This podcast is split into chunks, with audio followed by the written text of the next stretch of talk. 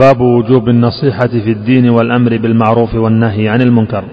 ثم النصيحة قل فرض بكل معانيها هي الدين فاعلم إذ هي العمد لله والرسل والقرآن ثم ولاة الأمر ثم عموم المسلمين هدوم والأمر بالعرف مع علم به ولعفو خذ وأعرض عن الجهال يتئد كذلك النهي عن نكر ومورده قول فسخطا إذا لم تستطعه يدوم.